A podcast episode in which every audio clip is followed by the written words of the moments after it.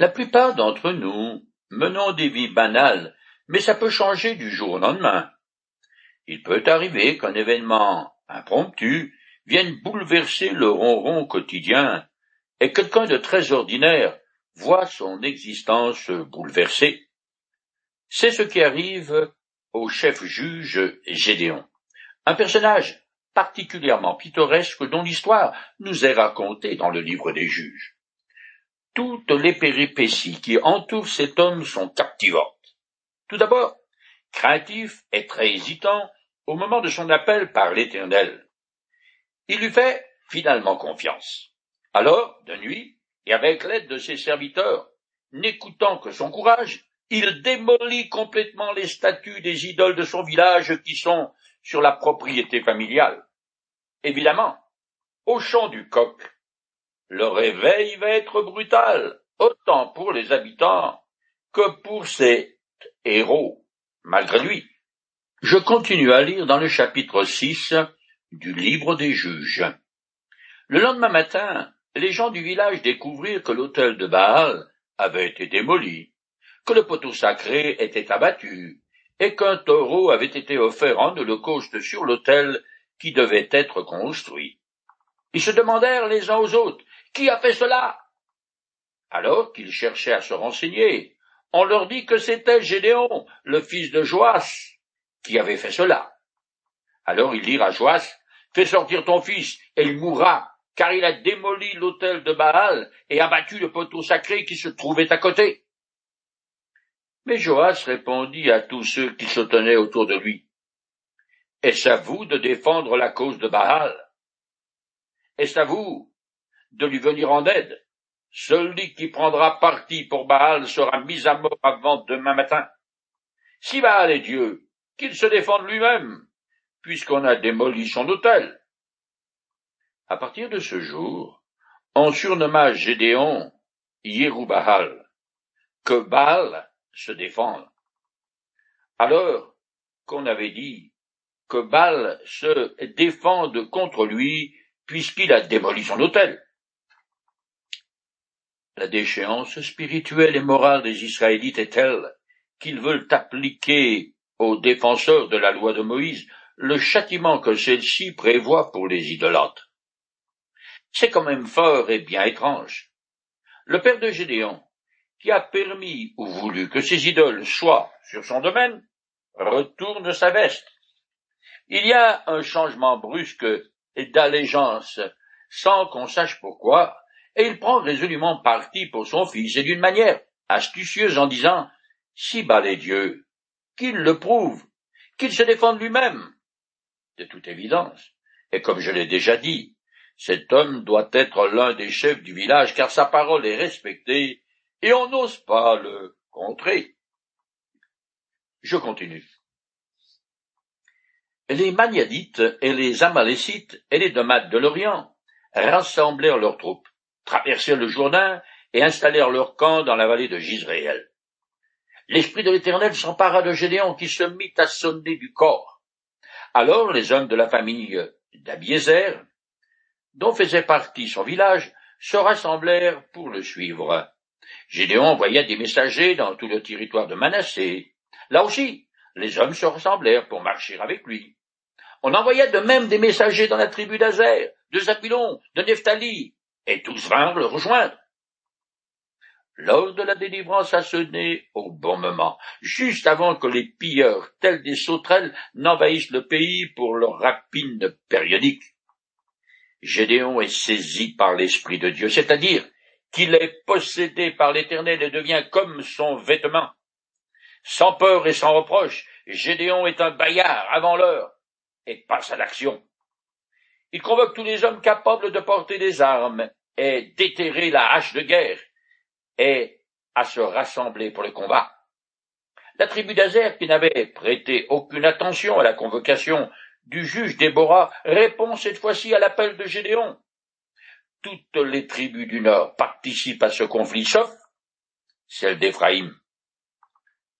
Je continue jusqu'à la fin du chapitre 6. Gédéon dit à Dieu, Si réellement tu veux délivrer Israël par mes soins, comme tu l'as dit, voici ce que je te demande. J'étendrai une cloison de laine sur le sol de l'air où on va le blé.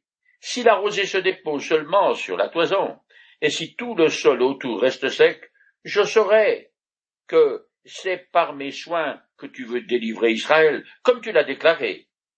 C'est exactement ce qui arriva. Le lendemain, il se leva de bon matin, pressa la toison, et en fit sortir assez de rosée pour remplir d'eau tout un bol. Alors il dit à Dieu, ne te fâche pas contre moi. Si je t'adresse encore une fois une demande, permets-moi seulement une dernière épreuve avec la toison. Quel sol reste sèche et que la rosée mouille le sol tout autour.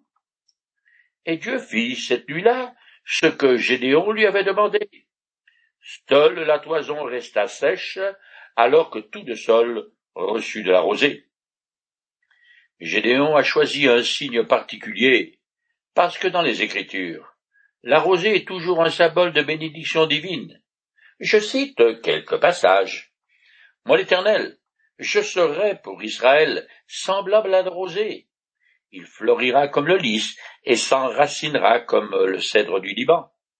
L'Éternel bénit son pays par la rosée précieuse qui vient du ciel.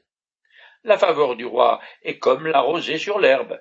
Par sa science, l'Éternel a fait jaillir l'eau des sources et ordonné aux nuages de répandre la rosée. Chacun de nous, à un moment ou à un autre de sa vie, se sent devenir aride. C'est alors que nous avons besoin de la rosée du ciel, celle que Dieu seul peut nous envoyer. Après le signe, Gédéon a pu se dire que, comme l'air est une roche, elle séchera de toute façon plus vite que la toison, et donc ce n'est pas vraiment un miracle. L'opposé, par contre, sera incontestablement un signe de Dieu. Cela dit, dans les Écritures, la demande d'une intervention miraculeuse est généralement mal considérée parce qu'elle montre un manque de foi. Jésus-Christ a reproché cette attitude incrédule à sa génération quand il a dit Ces gens de notre temps, qui sont mauvais et infidèles à Dieu, réclament un signe miraculeux. De toute évidence, l'Esprit de Dieu s'est dessaisi de Gédéon, qui prend peur et perd pied. Pourtant, il a déjà reçu une confirmation que c'est bien l'Éternel qui l'envoie en mission. Mais ce brave homme n'est pas encore très ferme dans sa foi. Cependant, il va l'acquérir. Et le Seigneur va passer l'éponge parce que dans le Nouveau Testament, Gédéon figure sur la liste des héros de la foi. L'auteur de l'Épître aux Hébreux écrit C'est parce qu'ils ont eu cette foi que les hommes des temps passés ont été approuvés par Dieu. Que dirais-je encore? Le temps me manquerait si je voulais parler en détail de Gédéon, de Barak, de Samson, de Jéthé, de David, de Samuel et des prophètes. Maintenant, il se peut aussi que ce soit les officiers de Gédéon qui l'ont poussé à mettre ainsi Dieu à l'épreuve, parce qu'ils étaient tous plus ou moins adorateurs de Baal, et n'étaient pas convaincus que l'Éternel est le seul vrai Dieu. Ce qu'il y a de sûr, et le moins qu'on puisse dire, c'est qu'à l'aube de la bataille, est rassemblés sous la bannière de Gédéon les combattants israélites qui n'emmènent pas large. Ils ne sont pas très rassurés, quoi qu'il en soit. L'Éternel est très patient avec Gédéon et condescend à lui accorder ce qu'il demande. Nous arrivons maintenant au chapitre 7 qui continue l'histoire de Gédéon. Je commence à lire. Le lendemain matin, Jérubbahal, c'est-à-dire Gédéon, se mit en route avec toutes ses troupes, et il établit leur camp près de Yen Harod. L'armée des Maniatites était campée plus au nord dans la vallée qui s'étend au pied de la colline de Morée. L'Éternel dit à Gédéon, Ton armée est trop nombreuse pour que je te donne la victoire sur les Madianites. Sinon les Israélites s'en vanteraient à mes dépens, en pensant que c'est par leur propre force qu'ils se sont délivrés. Fais donc la proclamation suivante à tes troupes. Qui d'entre vous a peur au point de trembler? Qu'il s'éloigne du mont Galade et rentre chez lui. Vingt-deux mille hommes de son armée s'en allèrent, et il en resta dix mille.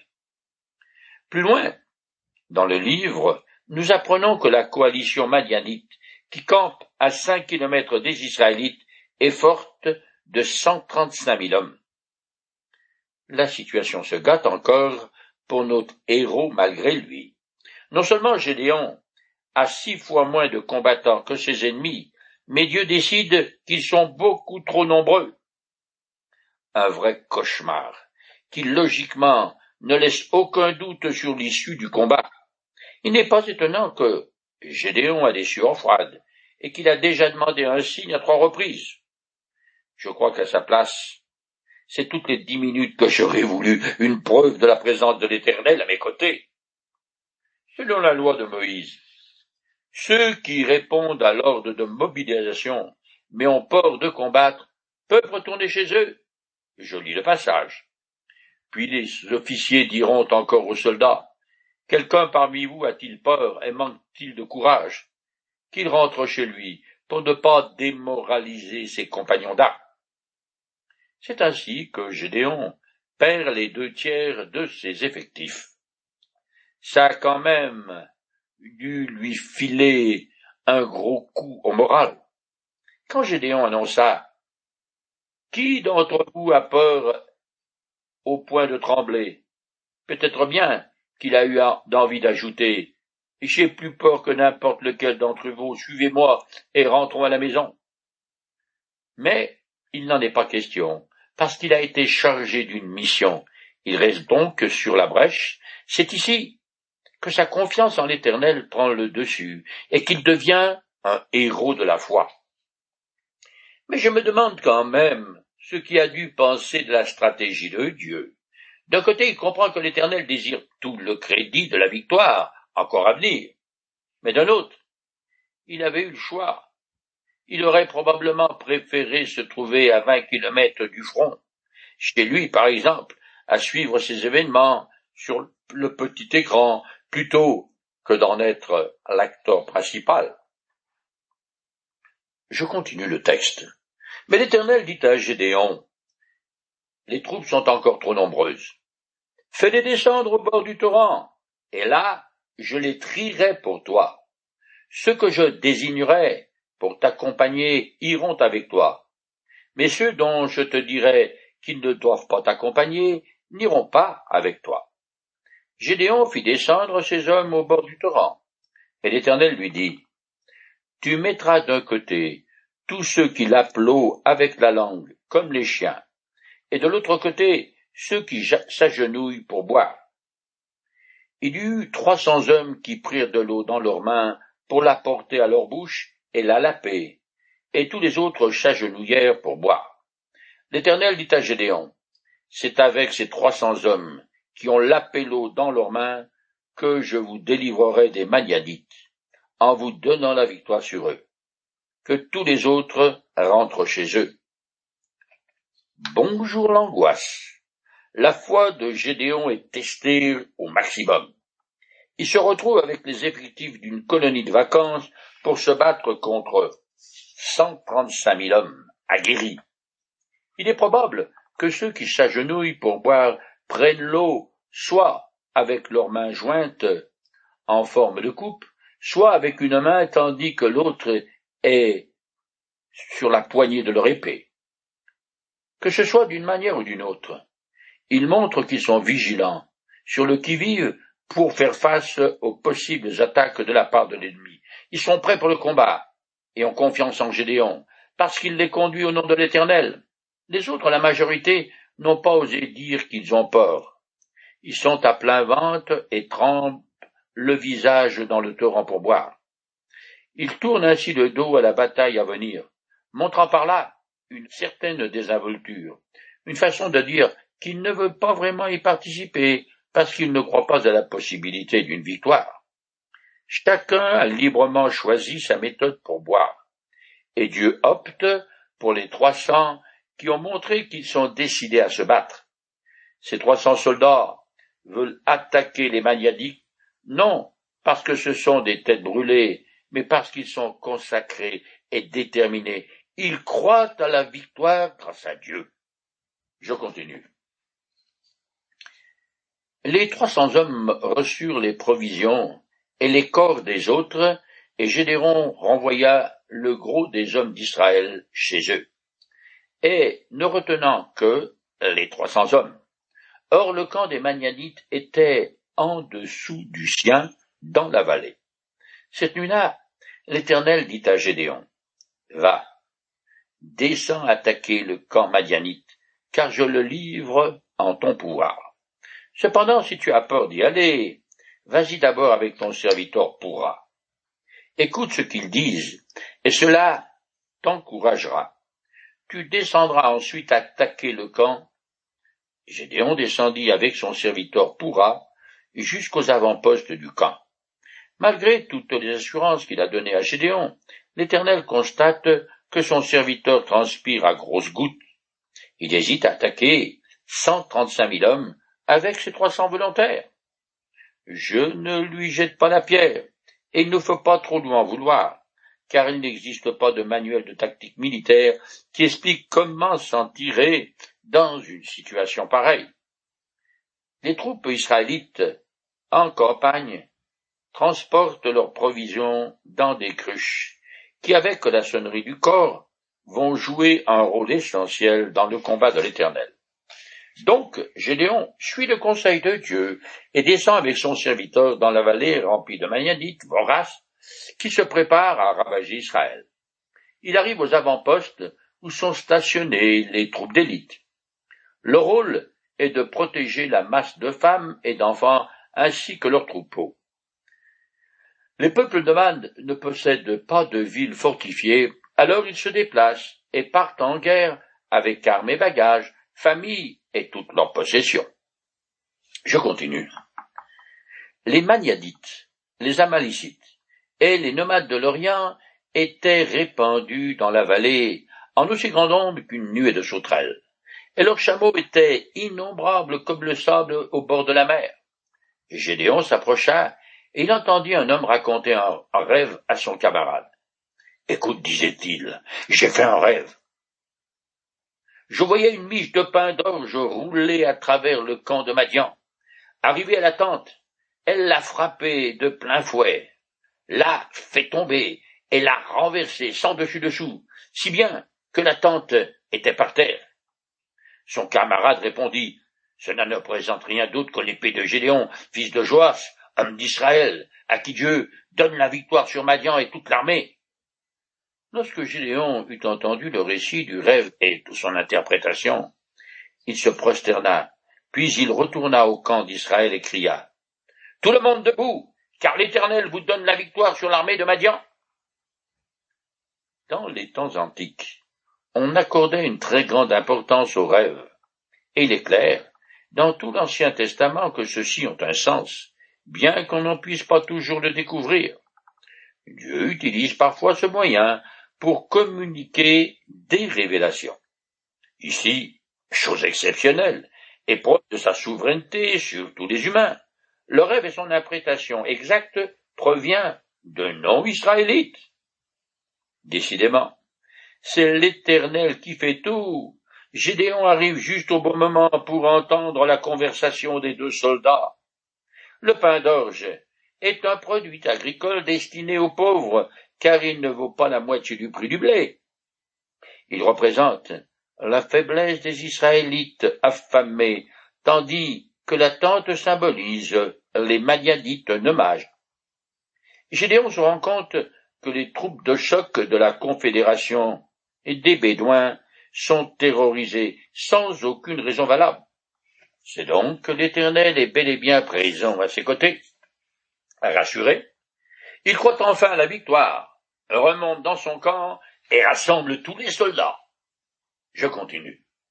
Gédéon divisa les trois cents hommes en trois groupes et remet à chaque soldat un corps et une cruche vide, dans laquelle on met une torche allumée. Il leur dit vous me regardez faire, et vous ferez exactement comme moi. Je vais avancer jusqu'aux abords du camp. Quand j'y serai arrivé, vous n'aurez qu'à m'imiter. Quand je sonnerai du corps avec ceux de mon groupe, vous sonnerez aussi du corps tout autour du camp et vous crierez Pour l'Éternel et pour Gédéon. Peu avant minuit, Gédéon et ses cent hommes de son groupe arrivèrent aux abords du camp. On venait juste de remplacer les sentinelles. Soudain, ils sonnèrent du corps et cassèrent les cruches qu'ils tenaient à la main. Les trois groupes sonnèrent du corps et cassèrent leurs cruches. De la main gauche, ils brandirent les torches et de la droite, ils tenaient le corps pour en sonner et ils crièrent À vos épées pour l'Éternel et pour Gédéon tout en restant chacun à sa place autour du camp. Les rois Saül puis David diviseront également leurs forces en trois corps d'armée. Saül attaqua les Ammonites en fin de nuit. Gédéon divise donc sa poignée de soldats en trois compagnies. Leurs armes, des corps retentissants et des cruches avec une torche allumée à l'intérieur, sont plutôt inhabituelles. Ces trompettes sont des cornes de bovin ou de bélier, et les cruches protègent les flambeaux du vin et cachent la lumière jusqu'au moment voulu. Il n'est pas minuit, mais cela fait bien deux bonnes heures que les Bédouins sont endormis et rêvent de leur conquête prochaine. Une profonde torpeur pèse sur le camp.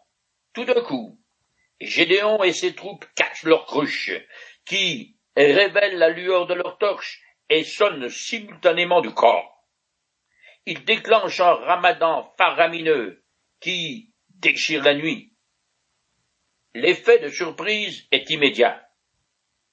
La vision soudaine des flambeaux à faible distance, le son du corps et le cri de guerre pour l'Éternel et pour Gédéon, lancés par trois cents hommes, sèment la panique dans le camp des Madianites, qui ne s'attendent absolument pas à être attaqués comme ça dans leur sommeil par les Israélites qui savent, établis. Le retentissement des trompettes fait croire en la présence d'un très gros contingent de soldats qui donnent un assaut massif. De plus, même si ce spectacle son et lumière a lieu tout autour du camp, les ombres se reflètent sur les tentes, ce qui donne l'impression que les Israélites ont déjà pénétré à l'intérieur euh, du cordon de protection assuré par les troupes d'élite. C'est littéralement l'Éternel qui a envahi le camp ennemi et qui va donner la victoire au peuple d'Israël. L'attitude des Israélites est irrationnelle, car malgré les interventions répétées de l'Éternel en leur faveur, ils ne réalisent pas qu'avec Dieu, ils sont bénis, et qu'en vouant un culte à Baal, ils sont sous sa malédiction, mais c'est ce qu'on appelle l'aveuglement spirituel. Et avant de les condamner, je devrais considérer toute ma vie et en extirper les idoles.